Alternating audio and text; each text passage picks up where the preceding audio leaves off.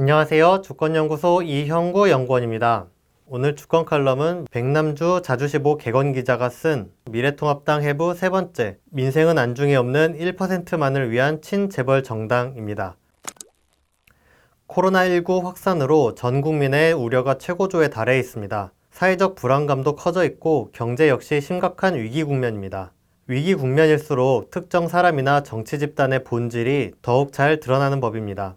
첫 번째, 민생은 안중에 없는 미래통합당. 미래통합당은 이번 코로나19 국면을 정치적 기회로 이용하며 정부 공격에 열을 올리고 있습니다. 그중 대표적인 것이 마스크 공급 문제였습니다. 시민들의 불안감을 정치적 공격 수단으로 이용한 것입니다. 하지만 마스크 공급을 가로막은 제1주범은 미래통합당 자신들입니다. 정부는 작년 9월 국회에 예산안을 제출하면서 미세먼지 대책의 하나로 저소득층 마스크 예산으로 574억 원을 편성했습니다. 이에 자유한국당 의원들은 마스크 미세먼지 차단 효과에 과학적 근거가 없다는 식의 논리를 내세워 전액 삭감 또는 대폭 감액을 주장했습니다.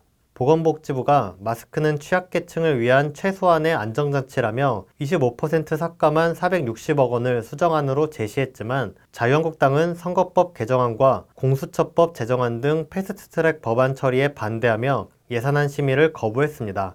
자유한국당은 작년 8월에 통과된 추가 경전 예산안 심의 때도 저소득층 마스크 보급 예상 당초 323억 원을 총선용 퍼주기라고 주장하며 129억 원을 삭감해 반토막 낸 바 있습니다.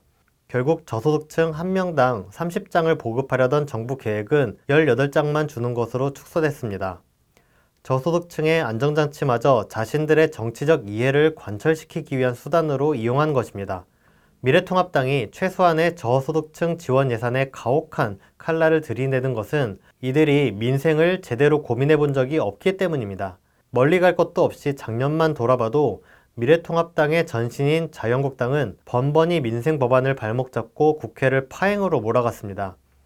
경제가 폭삭 망했다며 정부를 공격하면서도 추경 논의 등은 거부하며 국회 밖으로 나돌기만 했죠. 대표적인 사례가 작년 11월 말 자유한국당이 패스트 트랙 법안을 막겠다며 기습적으로 필리버스터를 신청한 사례입니다. 전례 없이 199개 안건에 달하는 모든 법안에 필리버스터를 신청했죠. 그 당시 국회는 유치원 3법, 민식이법 등 대표적인 민생 법안의 통과를 눈앞에 두고 있었습니다. 하지만 자유한국당의 필리버스터로 국회 문턱을 넘지 못했습니다. 자유한국당이 자신들의 밥그릇을 챙기기 위해 민생을 볼모로 잡은 전형적인 사례라고 할 수 있습니다. 실제 민식이법 등의 간절한 통과를 원하던 부모들은 나경원 자유한국당 원내대표의 필리버스터 관련 기자회견을 본 직후 사실상 아이들을 볼모로 삼은 것 아니냐라며 오열하기까지 했습니다. 청년들에게 희망을 주겠다며 자유한국당 당론 1호로 발의한 청년기부법도 스스로의 필리버스터 신청으로 발목을 잡는 웃지 못할 일이 벌어지기도 했습니다. 두 번째, 친재벌 정책으로 일관해온 미래통합당. 미래통합당은 단순히 민생을 외면하는 것을 넘어 1% 기득권을 위한 정책, 친재벌 정책으로 일관해오고 있습니다.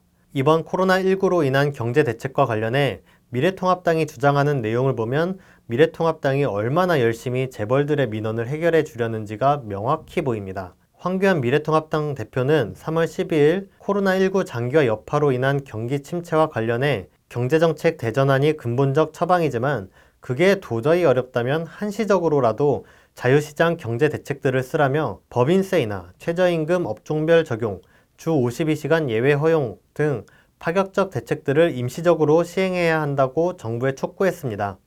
법인세 인하와 노동시장 유연화, 이 정책들은 미래통합당, 그리고 미래통합당의 전신인 자유한국당, 자유한국당의 전신인 새누리당 등이 줄기차게 주장해오던 것들입니다. 과거 자료를 일일이 들춰볼 것도 없이 현재 미래통합당 홈페이지에 올라와 있는 정책들을 보면 자유한국당이라는 이름을 달고 법인세 인하, 노동시장 유연화 등등을 대표적 정책으로 내세우고 있는 것을 알 수 있습니다.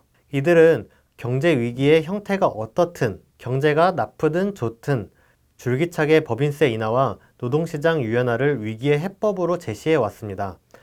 2008년 미국발 경제 위기 상황에서도 지금의 질병 우려에 따른 경제 위기 국면에서도 심지어 나름 높은 성장세를 보였던 노무현 정부 시절에도 한결같이 법인세 인하 등을 주장해 왔습니다. 전 세계적으로 신자유주의에 대한 반성이 일어나고 있고 감세 정책이 철지난 정책이라는 비판이 나오고 있음에도 불구하고 이들은 귀를 틀어막고 있습니다. 지금의 경제 상황이 어떻습니까? 코로나19 감염자들이 생겨나 공장이 멈춰서고 있습니다. 공장이 멈춰서니 노동자들도 반강제적으로 실업자가 될 수밖에 없습니다. 국민들이 대부분의 시간을 집에서 보내다 보니 음식점 등에는 손님들의 발길이 끊겼죠. 이러한 상황에서 기업들에게 법인세를 깎아주면 기업들이 공장의 문을 다시 열고 기계가 돌아가기라도 한단 말입니까? 법인세 인하가 아니라 코로나19가 진정이 돼야 공장이 다시 돌아가는 것이죠. 그리고 최저임금 업종별 적용. 그러니까 자영업자들이 최저임금보다 낮은 임금을 주고 알바를 고용할 수 있게 되는 거죠. 그 알바 임금을 적게 주면 없던 손님이 생겨나기라도 한단 말입니까? 민생을 걱정하기보다는 이번을 기회로 재벌들의 이익을 챙겨주려는 행위로밖에 보이지 않습니다. 결국 코로나19 경제대책으로 법인세 인하, 최저임금 삭감 등의 두 수를 외우는 것은 미래통합당의 모든 관심이 재벌 퍼주기에 혈안이 되어 있다는 것을 보여줍니다. 덧붙여 미래통합당은 최저임금 삭감 등이 중소기업, 중소상인들을 위한 것이라고 목소리를 높이지만 이것은 거짓말입니다. 미래통합당은 중소기업, 중소상인들을 위한 적이 없기 때문이죠. 한 가지 예로 작년 추경안 심사 과정을 볼 수 있습니다. 이때 정부는 중소기업 금융자금으로 무역보험기금 예산 1,700억 원을 책정한 바 있습니다. 이는 중소기업들이 해외에 진출할 때 자금 조달이 어렵다는 점을 가장 큰 애로사항으로 꼽고 있기 때문에 이루어진 일입니다. 하지만 자유한국당은 이 역시 700억 원이나 삭감한 바 있습니다. 중소상인들을 위한 대형마트 규제에 줄기차게 반대해 왔던 것도 미래통합당을 구성하고 있는 정치 세력들이었습니다. 그들에게 최저임금의 변화가 삶을 좌지우지하는 노동자들의 절규, 그리고 일터에서 생명의 위협을 느끼며 일해야 하는 비정규직 노동자들의 절규가 들리지 않는 것은 물론입니다. 오늘 주권 칼럼은 여기까지 하겠습니다. 감사합니다.